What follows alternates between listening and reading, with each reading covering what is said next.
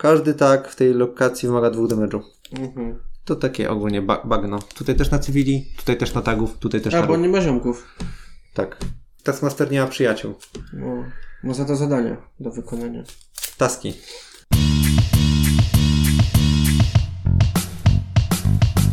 Cześć, z tej strony Malarz Marian? I kurdys. i w dzisiejszym odcinku w imię zasad porozmawiamy sobie nieco o grze Marvel United, czyli po polsku Marvel United. Właśnie miałem o to spytać. Bardziej mnie będzie bawiło, jak będziemy omawiać dodatki, nie? Mhm. Które, które też mają oryginalne nazwy. Dobra, Marvel United, hit Kickstartera. W międzyczasie w sumie jeszcze była kampania kolejnej linii o X-Menach. Natomiast tak, dzisiaj omawiamy Core Box, można powiedzieć, z Avengersami. Mhm. Na start mam do Was pytanie. Co jest według Was rzeczą, która najbardziej wyróżnia tę grę? Masz pytanie otwarte. Maksimum 150 znaków. 140, żeby się w Twittera zmieściło. Dobrze. A- Ja myślę, że autor miał na myśli, że można się dzielić znakami na kartach. Znaczy dla mnie to jest najważniejsza cecha tej gry. Nie wiem jak dla Was. Koop ze współpracą. No właśnie, bo to jest koop tak w ogóle. To jest koop. I to dla mnie właśnie, w moim odczuciu jest to koop nietypowy, bo przeważnie po prostu każdy w koopach robi swoje, a niby tam dążymy do wspólnego Mhm. celu, czasami ktoś komuś coś podłoży, podrzuci, że tak powiem, staniesz u kogoś na, na ramionach, tak, na barkach i dzięki temu może wykręci lepszą akcję. A tutaj Tak, ten koop ewentualnie- wszedł w ogóle w strukturę mechaniki bardzo mocno. Tak, ewentualnie sobie podajecie piłę mechaniczną. Jedną. Nie, zapisajcie. Problem, problem piły mechanicznej. Tak, no to tu rzeczywiście ta mechanika z korzystaniem z symboli poprzedniego gracza jest bardzo fajna, bo z jednej strony rzeczywiście czuć, że to się, ta, ta drużyna działa drużynowo, znaczy się, że akcje poprzedniego gracza wpływają na ciebie. Tak jakby w dwóch płaszczyznach, tak? Oprócz tego, co zrobił, to jeszcze to jakby jaką akcję zrobił. To, to też ci daje rzeczy. A druga rzecz rzeczywiście dochodzi ta cała płaszczyzna dogadywania się o to i wspólnego dążenia do celu. No to jest fajne. Kooperacja wchodzi bardziej Mhm. tutaj.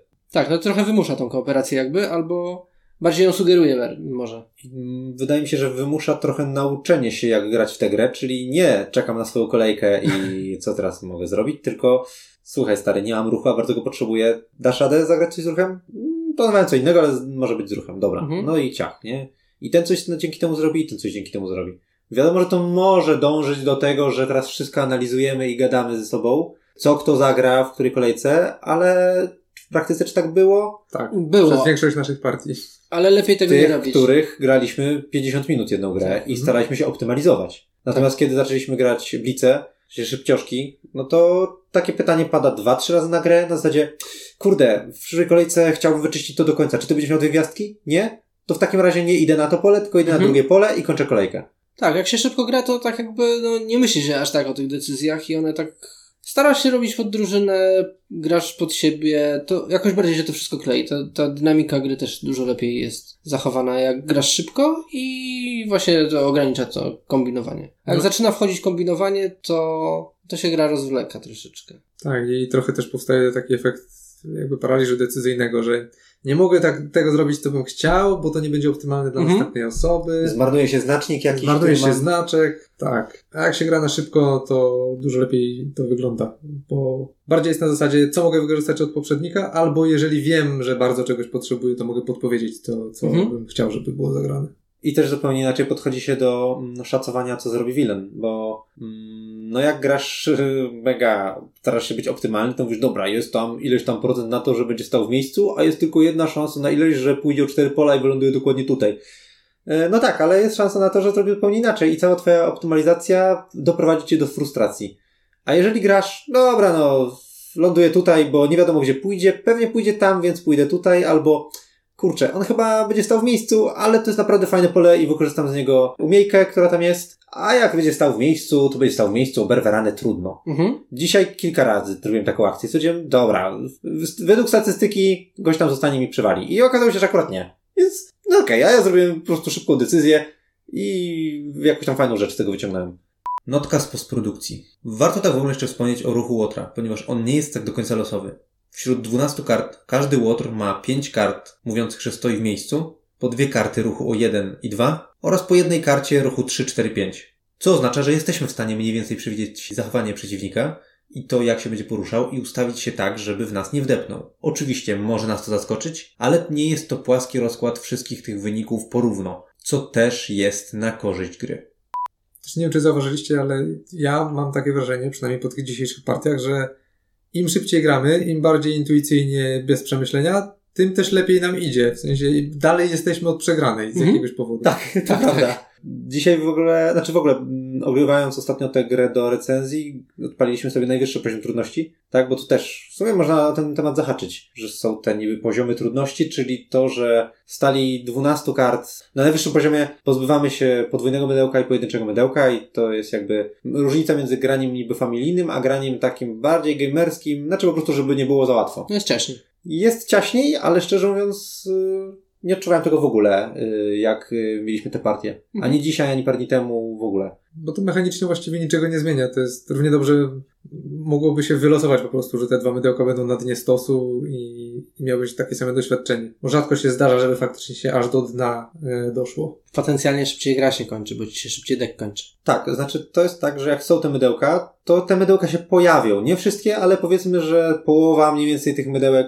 od wszystkich graczy wejdzie na stół Mhm. i da nam elastyczność wtedy, kiedy jej potrzebujemy, więc po prostu gra nas wtedy trochę ratuje tymi mydełkami. Ale tak, deki są cieńsze. I to akurat y, będzie mocno wpływało na grę dwu, dwuosobową. Generalnie gra się kończy albo jak kiedy dek Wilena się skończy, albo dek Wilena.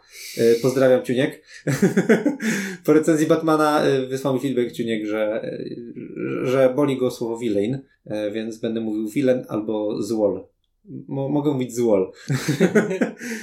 Więc gra się kończy albo wtedy, kiedy dek złola Przepraszam, w polskiej wersji to jest zbir. To są zbiry. To jest łotr. Łotr. O jest, racja. Łotr jeden. Czemu nie zrobili Łotr złoczyńca? jest jeden. Łotr... Łotr jeden, dobra, to już będę pamiętał. E, ale czemu nie zrobili złoczyńca, to trochę nie wiem. Dla mnie to jest zawsze bohaterowie i złoczyńcy, nie? W tych filmach. E, wracając do, do brzegu.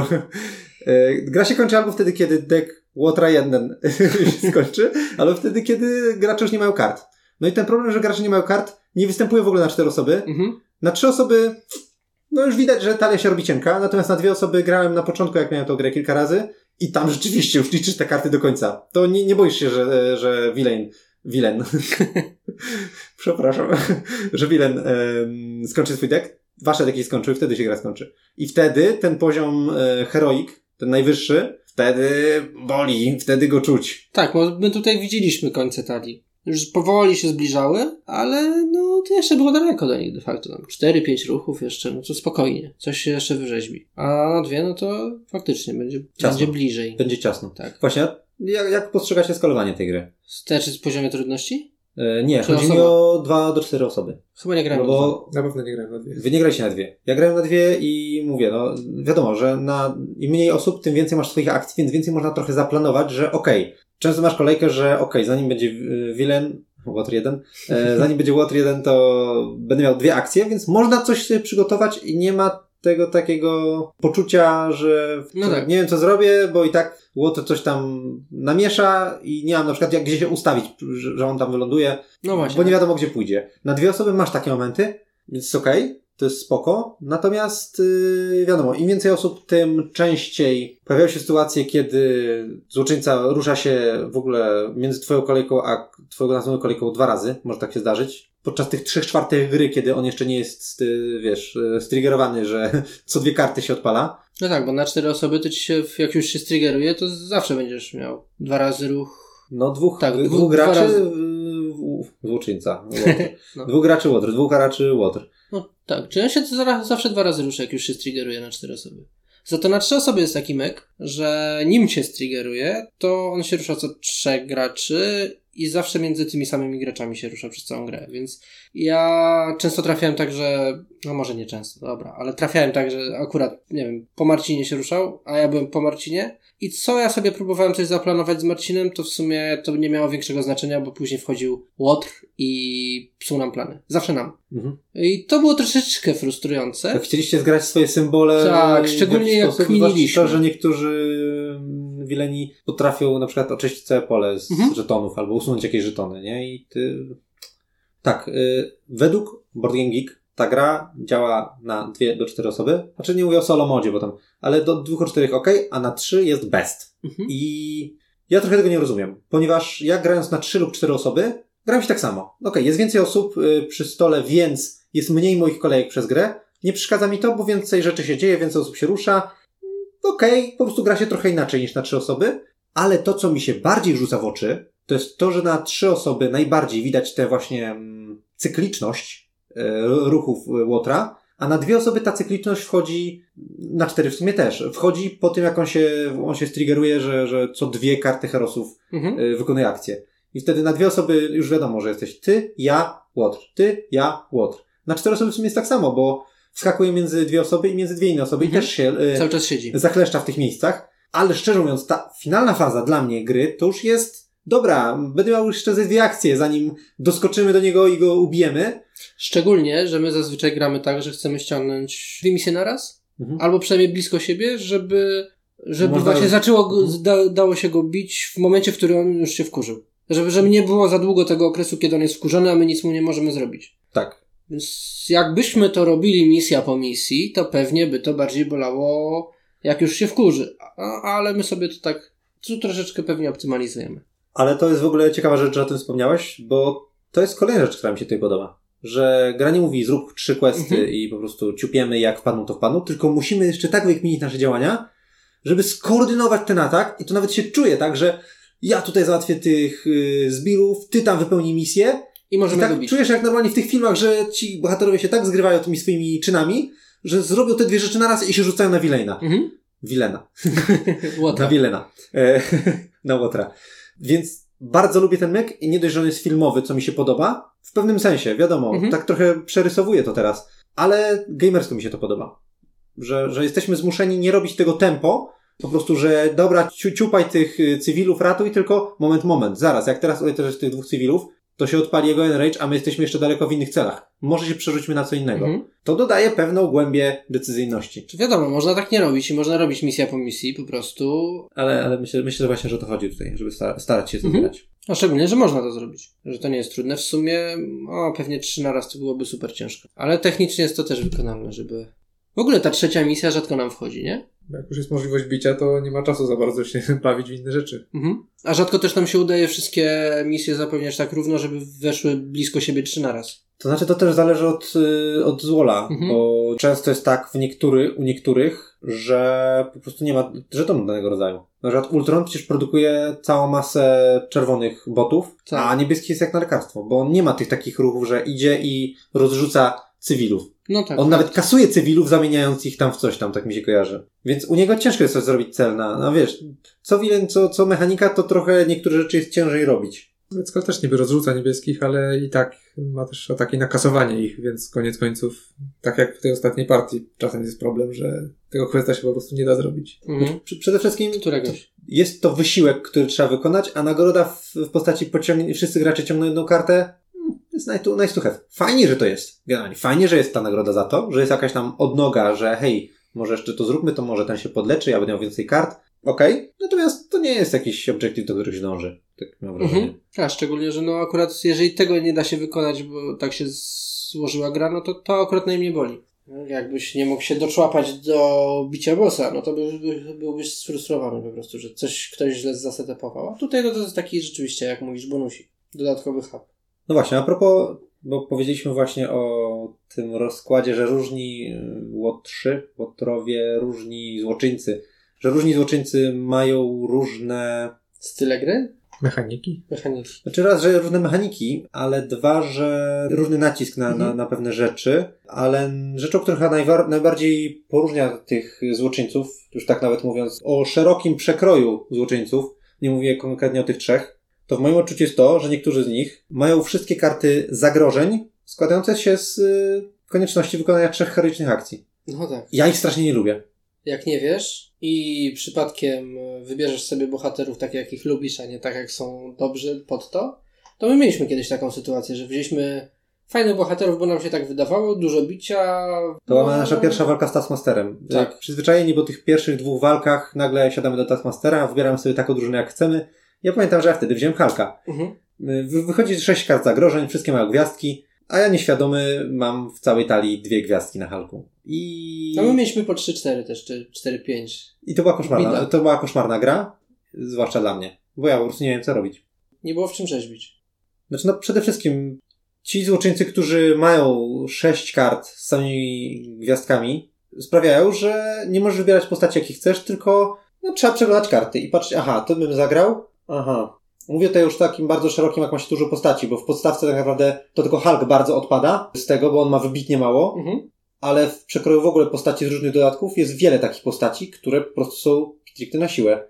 I myślisz, a zagram sobie tym i nagle, a moment, nie mogę nim zagrać, bo nie, w zasadzie nie będę miał gry. Znaczy myślę, że na familijnym trybie, jak masz tam te trzy mydełka gdzieś, które się rotują, to to aż tak nie boli. Mm, na Tak, jak tym masz mydełka, to aż tak nie boli. na którym my gramy, no to nie ma jakby czym nadrobić tych gwiazdek po prostu. Jak rzeczywiście weźmie się taką drużynę dwóch średniaków gwiazdkowych i Halka, no to jest bida po prostu. Po prostu no nie, nie ma jak tych zadań zrobić i no to boli. Ale z drugiej strony, jeżeli włączasz sobie ten tryb utru- utrudniający, to chyba właśnie po to, żeby mieć wyzwanie, więc już wtedy też nastawiasz się Mhm. na to, że możesz mieć ograniczony wybór bohaterów. No tak. A, że masz wybór, tak. No, Tak, że, tak. no to tak, no bo samo w sobie zrobienie sobie takiego wyzwania to nie jest wyzwanie, tylko to jest katorga, no bo siedzisz i nic nie możesz robić. Ale tak, no okej, masz wyśrubowany poziom, więc kombinuj kim grać, żeby nie umoczyć, tak? Dokładnie. Ma to jakiś sens? Nie wiem, jak, jakie jest wasze zdanie. Ja, ja tych gości po prostu nie lubię, takich Co? przeciwników. Mi nie przeszkadzają, bo tak szczerze mówiąc, no ci, którzy mają dużo gwiazdek, nie mają z kolei za dużo bamów, nie? E, znaczy, e, piąstek, sorry. Więc z kolei na tych czysto siłowych ziomków są dużo gorsi, mam wrażenie, i to teoretycznie powinno się gdzieś tam wyrównywać. No pamiętam wtedy z Taskmasterem mieliśmy taką mocną... E, Przeprawę. tak, Tak, przeprawę. no jak teraz a później tym- nie. Jak teraz o tym mówisz, to przypomniało mi się, że my wtedy rozłożyliśmy, zobaczyliśmy tę bzdurę i rozłożyliśmy na koniec karty, żeby sobie porównać, kto ma ile gwiazdek i się okazało, że my wyjęliśmy trzy postaci, które mają najmniej gwiazdek. Tak, I dlatego szło jak po grudzie. Ale nie wiem, czy my go wszystko, mimo wszystko nie pokonaliśmy wtedy. może ledwo. Graliśmy na jakimś lajcie chyba, z tymi mydełkami. Może jedno To jeszcze nie- Chyba jedno odrzuciliśmy wtedy. Możliwe. Dało radę, ale po prostu sama rozgrywka była toporna i po prostu to była droga przez mękę. Mhm. Więc w sumie, no jaki to fan, tak? Więc generuje, dla mnie to generuje jakiś problem. I w ogóle zabawną rzeczą jest to, że ja mam wrażenie, że Red Skull, który jest, mam wrażenie, że gdzieś był wypisany jako taki pierwszy boss na nauczenie się gry, jest ewidentnie y, bossem na y, pokazywanie gry. Na pokazy na y, targach, żeby pokazać, patrzcie, to jest taki boss. On ma sześć różnych kart zagrożeń. No tak. Wow, każda jest inna. A potem my trochę graliśmy już w bossy z dodatków, z Kickstartera i tak dalej i nie ma drugiego chyba takiego, przynajmniej my na niego nie trafiliśmy, żeby miał sześć różnych kart. Wszyscy mają przeważnie dwie kopie trzech różnych kart. Mhm. Więc Red Skull jest takim, aż mnie, aż mnie to trochę kłuje, że zrobili jednego tak dokładnie, żeby zachęcić, nie? Szkoda, że tylko jednego, nie? Natomiast różnorodność bossów, jak ją odczu- odczuwacie? Czy to jest kukła, która się tylko zmienia, tak jak w niektórych Mm. grach to jest z przeciwnikami, czy czujecie, że walczycie z różnymi? Nie, no to chociażby to, co żeśmy o Taskmasterze mówili o gwiazdkach. To jest z dwóch różnych ziomków. Co innego trzeba robić. Znaczy wi- wiadomo, no, czy stawiasz gwiazdki, czy stawiasz piąchy, to, to teoretycznie jest to samo, ale jednak jakoś inaczej się gra w, w obu. Poza tym każdy ma te tam różne swoje mechaniki inne. Ja mam wrażenie, że zróżnicowanie bossów jest dużo większe niż zróżnicowanie samych postaci. Bohaterowie mi się dużo bardziej zlewają niż to, z kim walczymy. Mhm. To prawda. Tak, bo mówiąc właśnie tak szeroko o przeróżnych y, wilenach, którymi walczyliśmy, w ogóle w całej tej linii są naprawdę różni i naprawdę ciekawe rozwiązania tam są.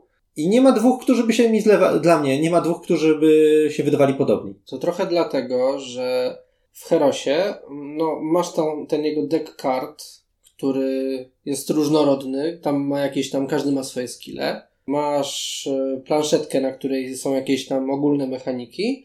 I masz tych. Powiedzieć w Herosie? Powiedział Możliwe. Herosie. Też ci o złoczyńcę. Tak. W złoczyńcy. w złoczyńcy.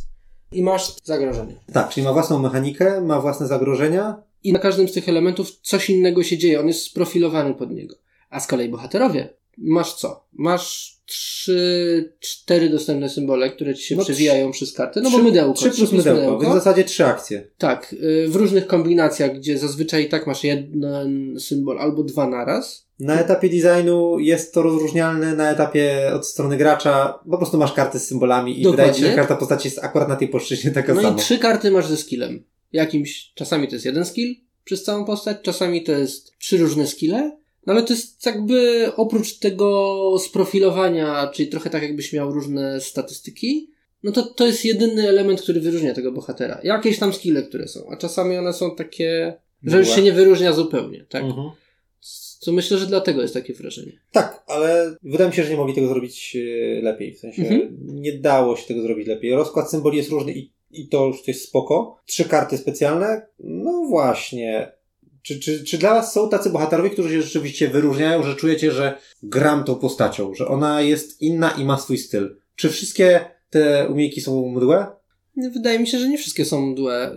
Znaczy, na pewno nie wszystkie są mdłe. Niektóre się wyróżniają bardziej, szczególnie takie, które mają powiedzmy coś w stylu swojego stylu. Czyli Hulk i chyba Kapitan Marvel, które mają głównie skille na bicie. No to wiadomo, że ta postać się mocno profiluje pod bicie i głównie lata i bije. I to jest wyróżniający się styl. Tak samo Kapitan Ameryka czy Iron Man, którzy mają te skille na supportowanie, na rozdawanie symboli.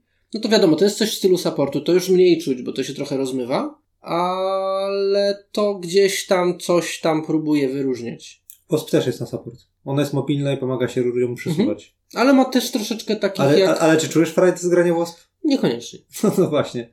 Dla mnie chyba najsłabszą postacią, która daje mi najmniej frajdy jest Black Widow. Której Oj. wszystkie trzy karty są takie same, pod tytułem możesz podejrzeć kartę Łotra i może, jeżeli ci się nie podoba, możesz ją usunąć na, na spód jego talii. No tak, bo to jest taki skill trochę obok. No. Nie, to nie jest jakby dodatek do mechaniki, jak na przykład Hulk Smash, że wchodzisz i rozwalasz Znaczy, całe Hulk. Smash i Captain Marvel to są w ogóle postaci, których umiejętność specjalna jest z, oparta na sytuacji na stole. Mhm. Hulk tylko czeka na aż się stworzy sytuacja, żeby on wjechał i zrobił smash. I daje mu to ogromną frajdę. Captain Marvel tak samo. Czekasz na sytuację, kiedy możesz podlecieć, a nie musisz podchodzić i wykorzystać to, albo jak masz takiego łotra jak y, Red Skull, Mhm. no to i ma, on ma tych y, przydupasów, którzy mają po 4 do 6 HP, z, y, dziubanie ich z odległości, żeby nie musieć wejść na ich pole i oberwać bamem podczas Właśnie. ich aktywacji. Bo biją. Super wygodne. A jak się trafi złoczyńca, który ma same zadania na gwiazdki, no to gorzej. To nie no to, bierzesz no to wtedy czekasz na, na starcie dopiero z, ze złoczyńcą na koniec. Żeby, A on ma 4 HP chyba. Znaczy, tak, tak, tak, tak, tak. Ta- ta- Zasadniczo- ta- Taskmaster akurat tak. Jak wychodzi taki gość, to nie bierzesz Captain Marvel i Hulka. Tak. Po prostu. Tylko bierzesz Antmana i Kapitana Amerykę, bo mają w cholerę gwiazdek. Dokładnie. A no Black Widow ten skill jest obok. No on jakby nie wiąże się z mechaniką, tak? To nie jest ani skakanie po planszy, ani bicie, ani dawanie mydełek czy gwiazdek. To jest coś innego po prostu. Więc to się jakby nie wplata w tą mechanikę i dlatego mam wrażenie najmniej wchodzi.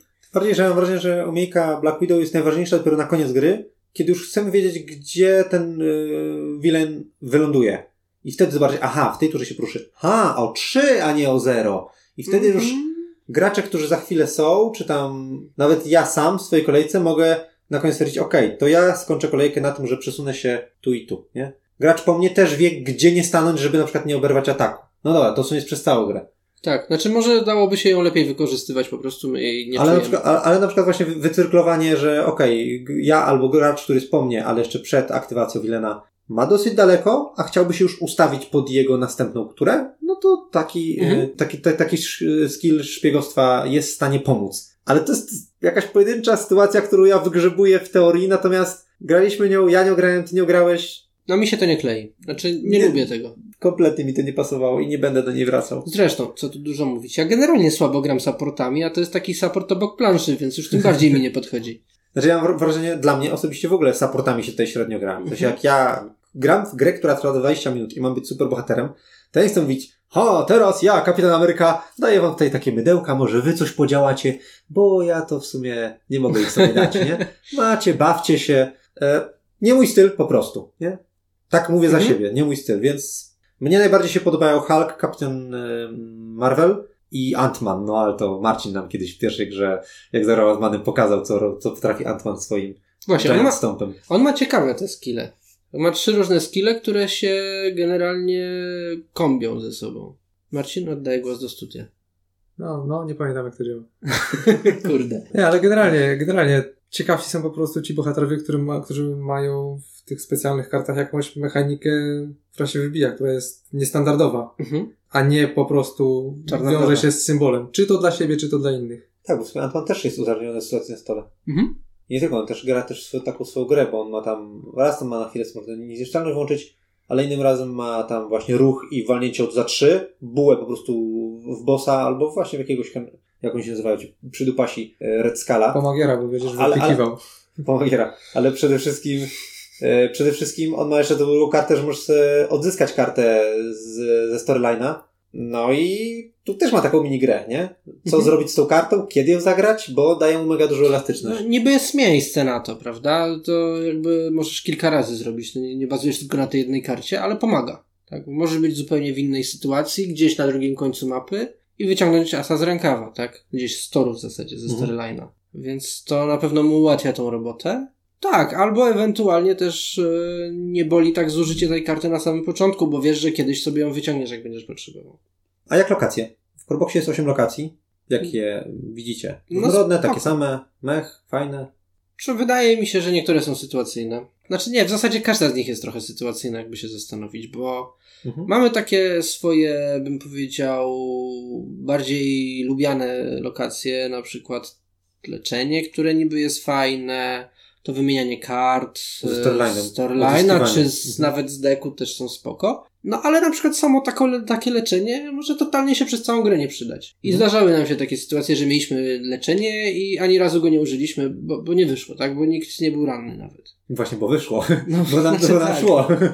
Więc to też jest de facto sytuacyjna karta, tak? Mhm. No ale mnie to się akurat podoba, że te miejsca faktycznie są charakterystyczne. Mhm. Nie, nie, nie ma tak, że można jedno z drugim pomylić. Każde działa trochę inaczej i też faktycznie dobrze, że zależnie od sytuacji niektóre mogą się zacząć przydawać bardziej, a inne mniej, bo to daje jakąś tam jakieś pole decyzyjne. Można jedno z drugim pomylić. Wymienianie ze storyline'a z wymienianiem z deku. Co dzisiaj zrobiłeś? Oj tam, oj tam. Nie, ale to jest też fajne, że te, które nam się wydają y, lepsze, też są sytuacyjne i czasem nie zadziałają, a te, które nam się wydawały gorsze, akurat się przydały, że to nie jest do końca tak, że są lepsze i gorsze. Tak, na pewno, bo w różnych dodatkach później dochodzą takie obvious piki, że no kurde, jak nie wiedziemy co odblokować, no to to, bo tu się zarabia żetony. Mhm. W podstawce nie powiedziałbym, że żeby była chociaż jedna lokacja, która jest oczywista. Jest kilka wygodniejszych, czy takich, które jest nice to have, naprawdę, ale no właśnie, to też się wszystko zazębia z tym, jakie akurat y, zagrożenia na nich leżą i które y, bardziej nam jest y, po drodze wyczyścić, albo na które nakładamy wyższy priorytet. I ta randomizacja Mhm. tych dwóch warstw też jest dla mnie bardzo na plus. Bo jednak dwie rozgrywki, nawet jeżeli, nawet jeżeli ci się wylosuje sześć takich samych lokacji w danej grze, to jeszcze te karty, które się rozłożą, sprawią, że w dwóch rozgrywkach niekoniecznie wybierzesz to samo miejsce na start do oczyszczenia. Zwłaszcza, że nie wiadomo, gdzie my zaczniemy, gdzie akurat pójdzie boss. Sytuacja się bardzo dynamicznie zmienia i wszystko zależy akurat od tego, co się teraz dzieje, to takie podejmujemy, podejmujemy decyzje. Nie Mhm. ma oczywistych ścieżek, że po prostu opłaca się iść w to, bo może nie zawsze się opłaca. No, to jest fajne. Tutaj gra dużo dla mnie zyskuje. Na regrywalności można powiedzieć. Jeżeli chodzi o akurat te warstwy lokacji i zagrożeń. A jak z, właśnie, ale regrywalność. Tak w sumie nie, nie, nie, nie celowo użyciłem to słowo. Ale jak z regrywal, e, regrywalnością w ogóle? Przy sześciu, Siedmiu bohaterów? siedmiu bohaterach i trzech bossach, ośmiu lokacjach. No, zasadniczo, żeby zobaczyć całą grę, no to dużo nie trzeba. Z drugiej strony, który raz gramy już Red Scala i całkiem spoko się gra. Faktem, nic nowego nie zobaczyliśmy. Wiemy o co chodzi, znamy tą grę, ale w sumie jak grasz szybko, to to jest taka, wiesz, szybka, prosta, no, prosta to może nie, ale szybka gra, która w sumie nie masz do końca czasu na to, żeby się zastanawiać nad tą regrywalnością, jak szybko zagrasz. Jakbyś ciupał jednego bohatera w kółko trzema herosami, yy, jednego łotra trzema herosami, na sześciu tak samo rozłożonych lokacjach, jasne, to byś się szybko znudził. Tu jest ta, ta właśnie ta randomizacja, o której mówisz. To gdzieś tam umyka troszeczkę, mam wrażenie, przy szybkiej rozgrywce. Ta gra jest dla mnie generalnie płytka, więc póki w nią gram, to w nią gram, a w sumie bardziej z obowiązku niż dlatego, że mnie do niej ciągnie. Uuu, mocne słowa. No ale to jest trochę to, co powiedziałem, że jak grasz, to nie czujesz, że nie ma za dużej regrywalności. Prawie jakbyś mi potwierdził. No, nie czuję też, że ma dużą. Generalnie Nic nie czujesz.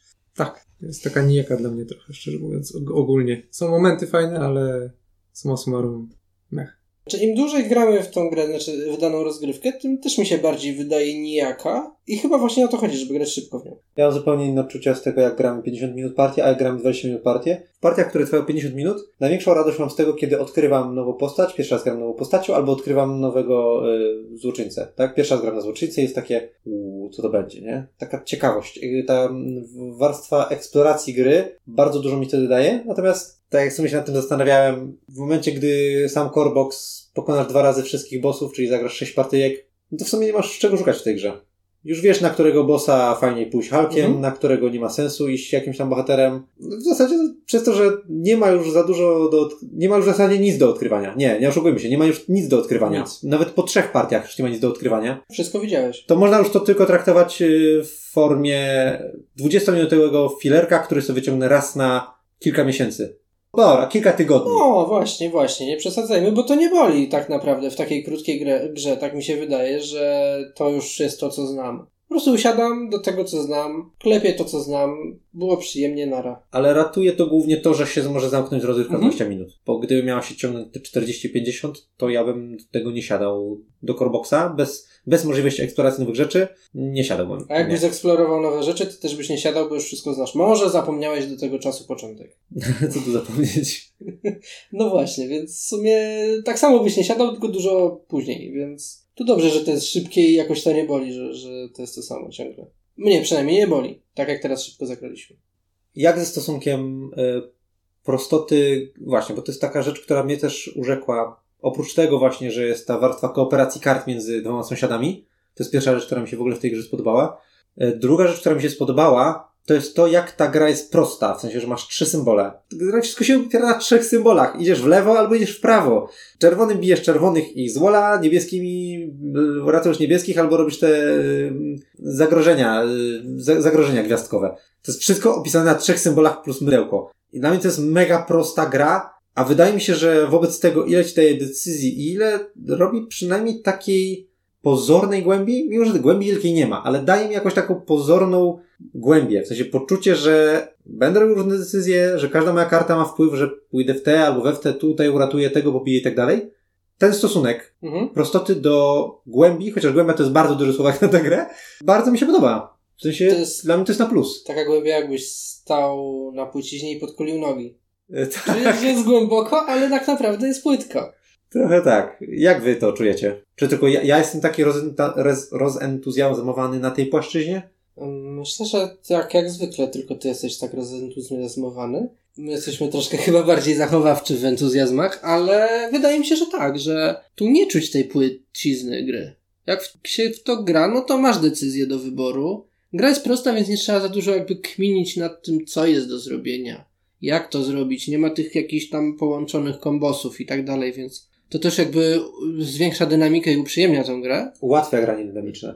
Tak. Ale to, to nie jest tak, że to, to jest he, samograj albo że te decyzje są miałkie i nieistotne. Jednak troszeczkę tam pokombinujesz. Czasami masz taką oczywistą rzecz, że o, to ja zrobię to, zagrywam kartę, lecę, zrobię to i będzie fajnie, a tobie jeszcze przy okazji podłożę coś fajnego i się ładnie połączy.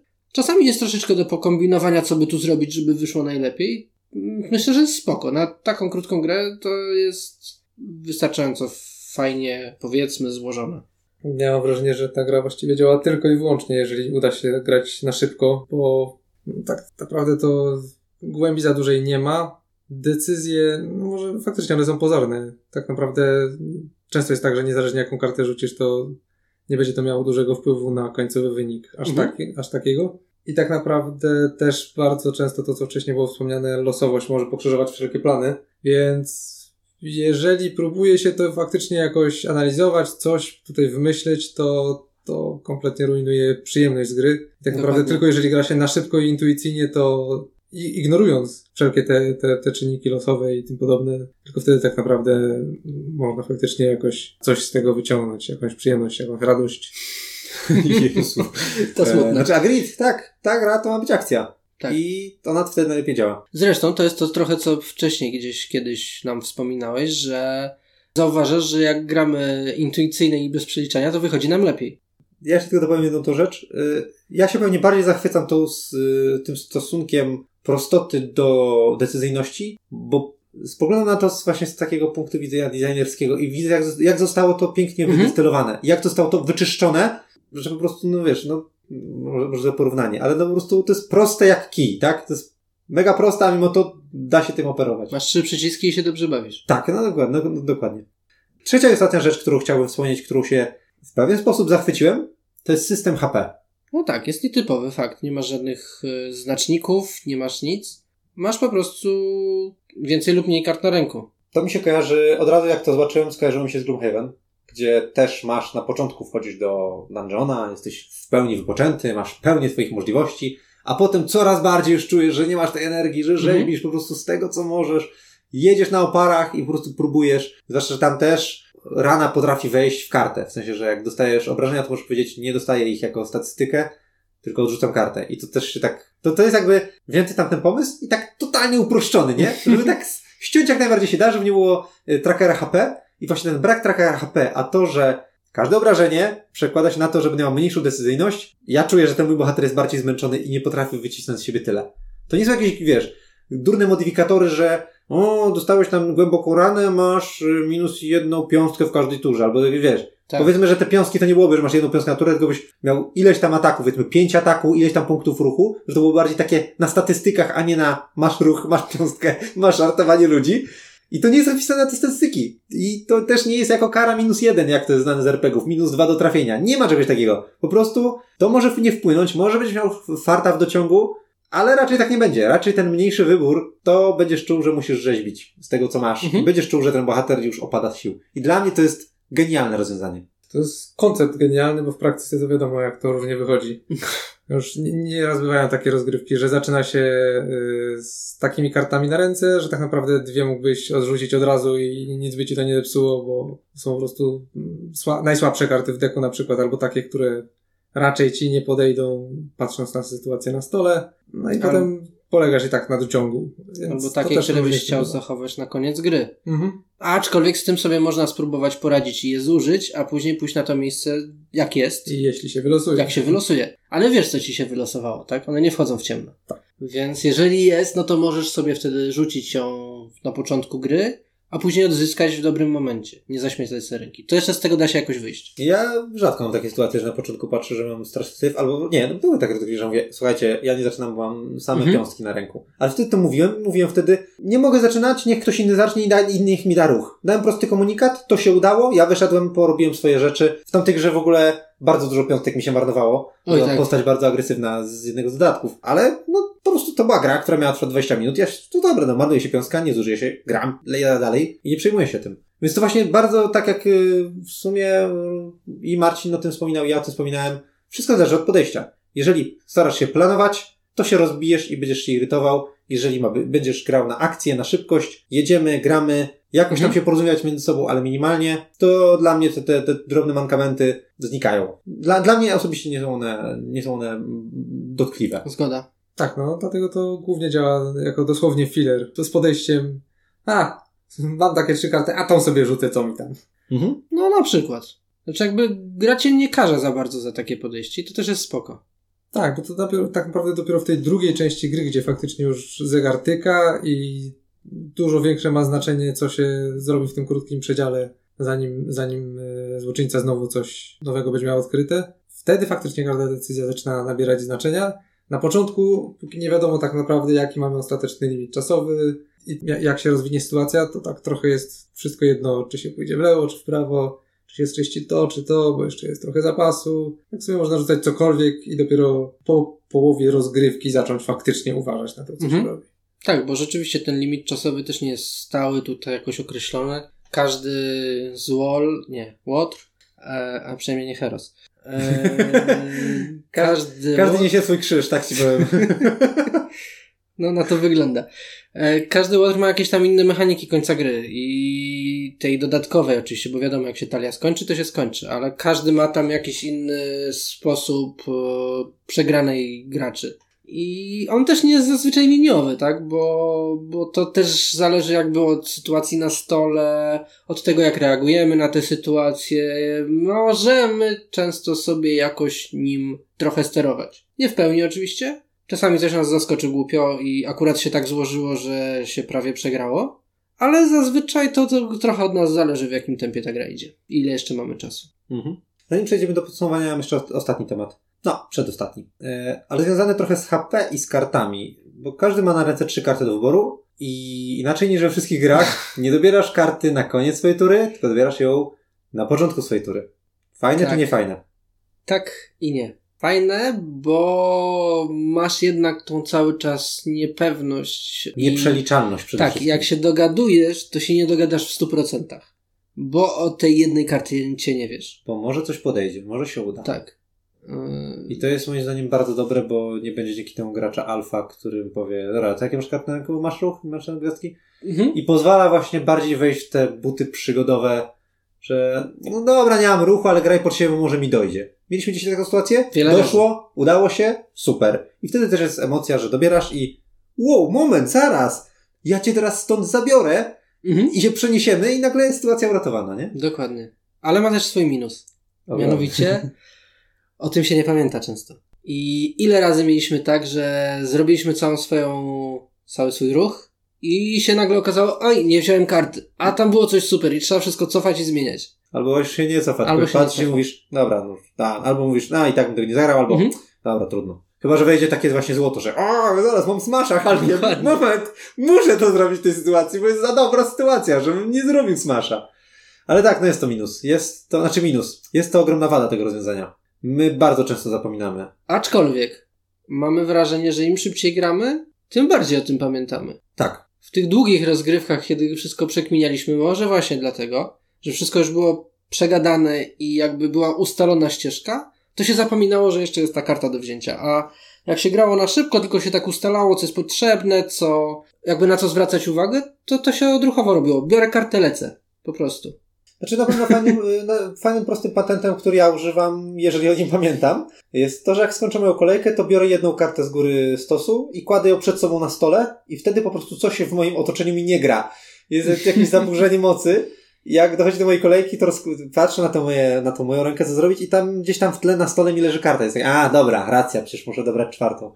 Dla mnie jakoś to tam działa, ale też nie zawsze pamiętam, żeby sobie kłaść tak kartę. No tak, ale ja w poprzedniej rozgrywce, która była super dynamiczna i super szybka, po prostu odruchowo brałem tą kartę na samym początku. A Mhm. w tych długich rozgrywkach odruchowo ich nie brałem. Więc coś jest na temacie No z bo tym. tak, jak mówisz, za duży nacisk był na to, że Mhm. już masz zaplanowane, co prawdopodobnie zrobisz i już się nastawiasz na to, że to zrobisz, już chcesz działać, egzekwować ten plan. A jak grasz przygodowo, dochodzisz do tej kolejki, czasami nawet dopiero wtedy Mhm. patrzysz na swoją rękę, myślisz, kurczę, szkoda, że nie mam innych, a zaraz mam inną opcję i ciągniesz kartę i jest, dobra, mamy jeszcze czwartą. Znaczy myślę, że tak podświadomie to tak jakoś wchodzi, bo tak to nam y, za, zaklik, zaklikiwało. Wiesz co, ja chyba bardziej myślałem o tym, że to jest po prostu początek mojej, mojej tury. Biorę kartę i patrzę, co robię. Mhm, okej. I to wchodziło jakby z automatu, jak grałem szybko. A jak grałem wolno, to w ogóle o tym nie pamiętałem. Ile Mhm. razy mi przypominaliście o tym? Mhm.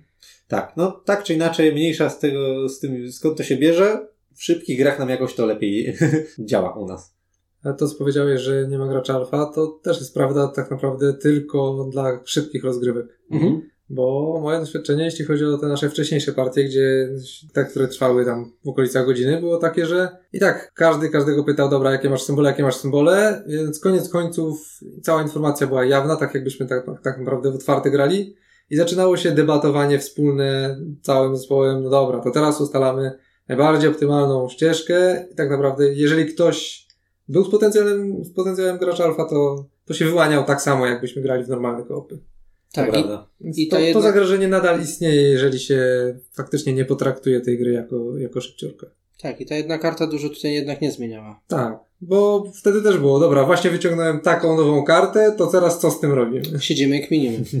Znaczy to też nie, nie trochę teraz przerysowujemy to, Mhm. bo to nie była aż tak głęboka analiza, ale tak, tak, były takie sytuacje. To odczucie podobne. Że nagle zaraz, zaraz, na pewno zagrasz tę kartę, bo a ty masz y, ruch? Bo jak nie masz ruchu, to przecież nic nie zrobisz. Moment, y, tam dogadajcie się, czy coś tam. No, ale dlaczego to, cofnij dlaczego to zrobiłeś? Tam to jest lepsze do zrobienia, weź to cofnij. No, no, no, Mhm. no, dokładnie. Tak. Więc nie polecamy, nie polecamy ze sobą rozmawiać. polecamy działać i ratować świat. Tak. Komunikacja jest ważna, oczywiście, ale nie kminić. To nie ma te czasu na kminienie. Mhm. Tak, lepiej, lepiej wołać o pomoc niż y, planować skoordynowaną akcję. Dokładnie. Dobrze powiedziane. Ostatni temat ode mnie już. Ostatni, ostatni, przed podsumowaniem. Ta gra, polska wersja, kosztuje podstawka 150 zł. No sporo. Jak na filer? Jak dla mnie, jak patrzę na zawartość tej gry, to myślę, oprócz tego, zapominając, że to jest licencja, nie? Zapominając o tym. Mhm. Gdyby to była gra o czym innym. Okej, są ładne figurki, ale gdyby to były bardziej figurki, powiedzmy, schematyczne, to jest gra za 80 zł dla mnie. Zgoda. A, wie, a fil, filery w ogóle są jeszcze tańsze niż, no ale, no, 80 bym dał, nie? Natomiast właśnie dlatego, że to jest gra Marvela, która ma śliczne figurki, bo w sumie ma śliczne figurki. Właśnie. Na, na pewno stylowe. Śliczne to już może być kwestia indywidualna, ale zdecydowanie się wyróżniają. No tak, tak, takie chibi. Y, Znaczy tak, ja mówię o odlewach. Jeżeli chodzi o jakość, y, Mhm. jakość tego wszystkiego, Okej. jakość tych figurek, to moim zdaniem są piękne.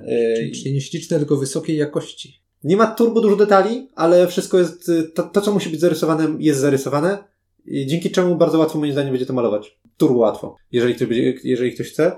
Natomiast tak, jeżeli, jeżeli chodzi o styl tych takich chi- chi- chibi ludków, to tak, zależy kto, co kto lubi. Ja myślałem, że tego nie lubię, jak pierwszy raz zobaczyłem to na Kickstarterze, ale zagrałem i stwierdziłem spoko, pasi to. No. Bo pasuje do ciężkości gry. Tak, właśnie, to sugeruje też trochę tą ciężkość, że to jest taki filerek.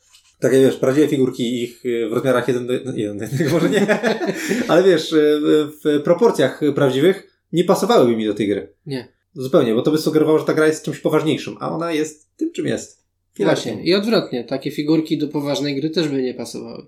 Mm, Tak, więc Więc tu fajnie. dobrze strzelili. A jak z, w ogóle z oprawą? Bo ty coś, Marian, mówię, wspominałeś nam przed rozmową, że tak ci się w sumie rzuciło. No to głównie chyba właśnie o tych figurkach, że są fajne. Że, znaczy, że to takie, że to chibi podejście jest ciekawe. Generalnie lokacje są całkiem okej. One nie mają jakiegoś takiego wybitnego charakteru. Tak, takie planszetki jak planszetki w sumie. Tak, Ale wszystko jest poprawne, przejrzyste. spoko jest. Wszystko jest przejrzyste tak dla mnie. Mhm. Ja nie mam żadnego problemu, że gdzieś gubię. Zgoda. Czy kiedy się pojawiają trzy linijki tekstu naraz, to nagle jednak się można pomylić. tak, z tymi, tak, z tym zmian, zmianą kart. Powiedzmy, no. Ale rozmieszczenie pól, gdzie leżą żetony cywilów i zbirów? Zbirów. Może. Zbi- Zbirów. Niebieskie i czerwone. Niebieskie i czerwone żetony. Tam, gdzie leżą niebieskie i czerwone żetony. Super clear. E, początkowy ich setup od razu ułożony. Wszystko Super jasne. patent. Wszystko, wszystko tu działa. Wszystko jest Czytelne, czytelne. zgoda. Ładne, natomiast ilustracje, jak i figurki Na plus. dwa Dla kciuki mnie. w górę. Mhm. Dobra. To co? Podsumowanie. Podsumowanie. Jak wam się zjada tę grę, tak koniec końców? Bo wymieniliśmy dużo niuansów ciekawych, mechanicznych, takich y, z punktu widzenia designu. Wymieniliśmy parę cech tej gry, no ale najważniejsze jest w finale wrażenie, tak? Czyli Mhm. to, czy koniec końców to jest fajna, fajnie się w to gra, czy się nie fajnie gra. No, to jest filler. Yy, więc jak się gra, to się gra fajnie, ale jak się myśli o tym, żeby to ściągnąć z półki, no ma trochę tak, ale to jakby dla mnie w ogóle filery z punktu widzenia takiego myślenia, czy chcę w to zagrać ze względu na to, że są filerami, są niżej zawsze, Mhm. z automatu niżej, bo to jest tylko filler, tak? Czy chcę zagrać w poważną grę, czy w coś małego, no to, no to zawsze ta, jeżeli mam czas, to ta poważna bardziej. Myślę, że to jest raczej kwestia, że kończymy jedną grę i mówię to co, jak filerek. Może Marvel United. I to jest Jasne. pytanie, jaka jest twoja reakcja. Jasne, czemu nie? Okej. Szybka, przyjemna, nie brzydka. Nie, czekaj, powiedziałem ładna. Ładna. nie, No to się nie wyklucza. no wiem, ale to tak trochę obniża ocenę, nie o to chodzi, bo jeszcze wiesz, pogadamy z 5 minut i się okaże, że jest słaba.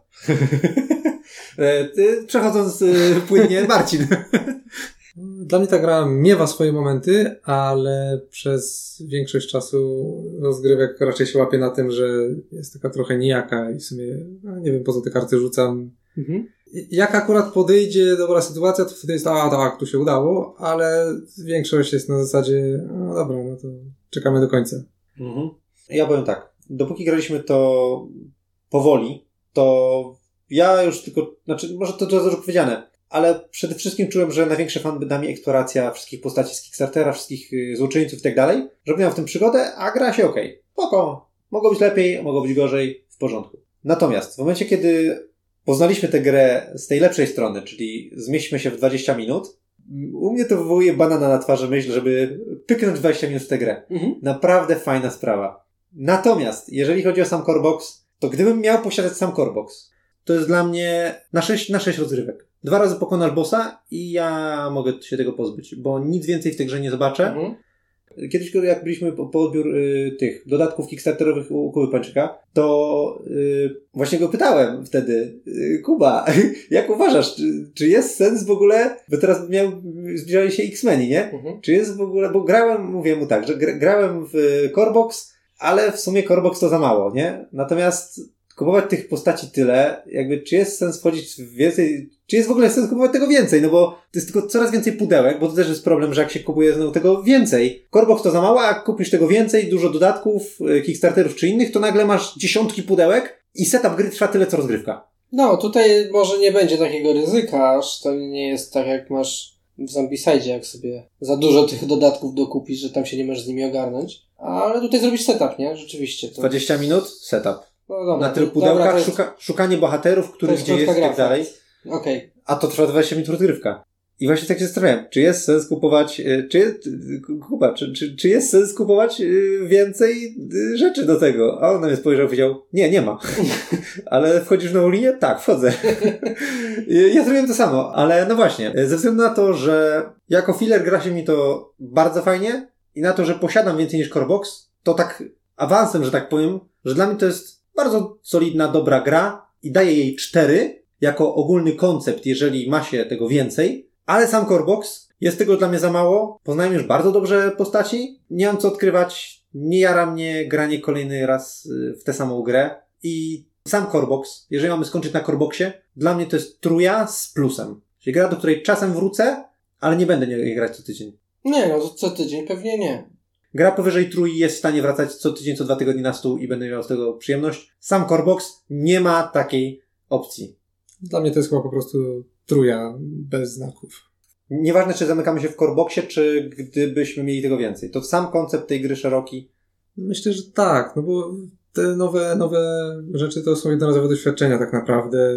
Jasne, fajnie będzie można zobaczyć, co tam wymyślili nowego, ale sama istota rozgrywki tak naprawdę nie różni się znacząco pomiędzy bohaterami. To jest tak, Mhm. tak naprawdę z gry na grę mniej więcej to samo. I wiadomo, no, może się podobać, może się nie podobać. Mnie akurat jakoś tak bardzo koniec końców nie porywa.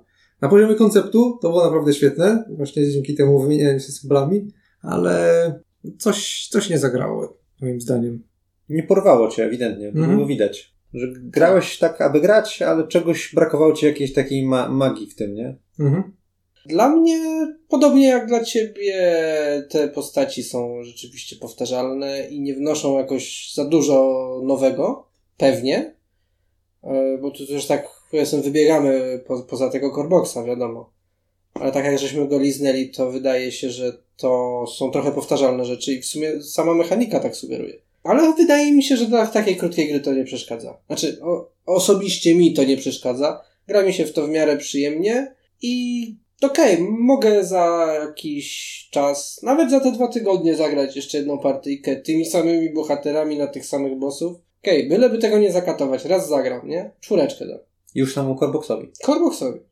Nie wiem, czy mocno podwyższę na dodatkach, bo no właśnie, zależy jak dużo Znaczy, to, nowego chyba, wniosą. to chyba jest kwestia tego, czy dla ciebie jest ta zamknięta pula w Coreboxie stanowi dla ciebie problem. Dla mnie stanowi, dlatego rozdzieliłem tę ocenę, że, Mhm. że kiedy ta pula jest bardziej otwarta albo szersza na tyle, że zapominamy trochę te postaci i tych y, wilenów, dopóki nie, do nich nie wrócimy drugi raz tego samego, to daje, daje jednak mi to, to oczko wyżej na, na, na czwórkę, ale stanowi to dla mnie osobiście problem i, i dlatego to rozgraniczyłem. Dla mnie nie. Przy tak szybkiej rozgrywce mi to nie przeszkadza, a nawet jeszcze bym powiedział, że daje to dodatkowy drobny plusik, bo znając postaci jakby szybciej grasz. Więc dynamika wzrasta, czyli plus dla gry dalej.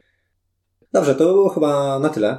Nasze opinie znacie. Generalnie gra fajna, ale mo- może też nie porywać. Zależy co kto lubi. Tak. Fajna, trzy. Siadaj. Super, Nie no, dla, 3 na mnie- nie, no, 10. nie no, dla mnie to jest cztery. Tylko sam, zamknięcie się w Coreboxie sprawia, że, że trzy.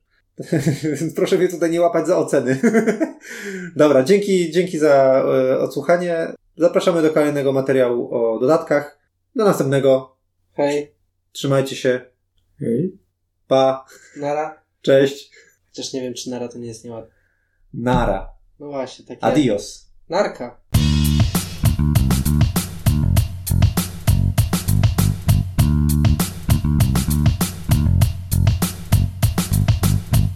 Się stąd chcesz zabierać. Jak w polskiej wer- wersji się nazywa wielen? Mm. Water.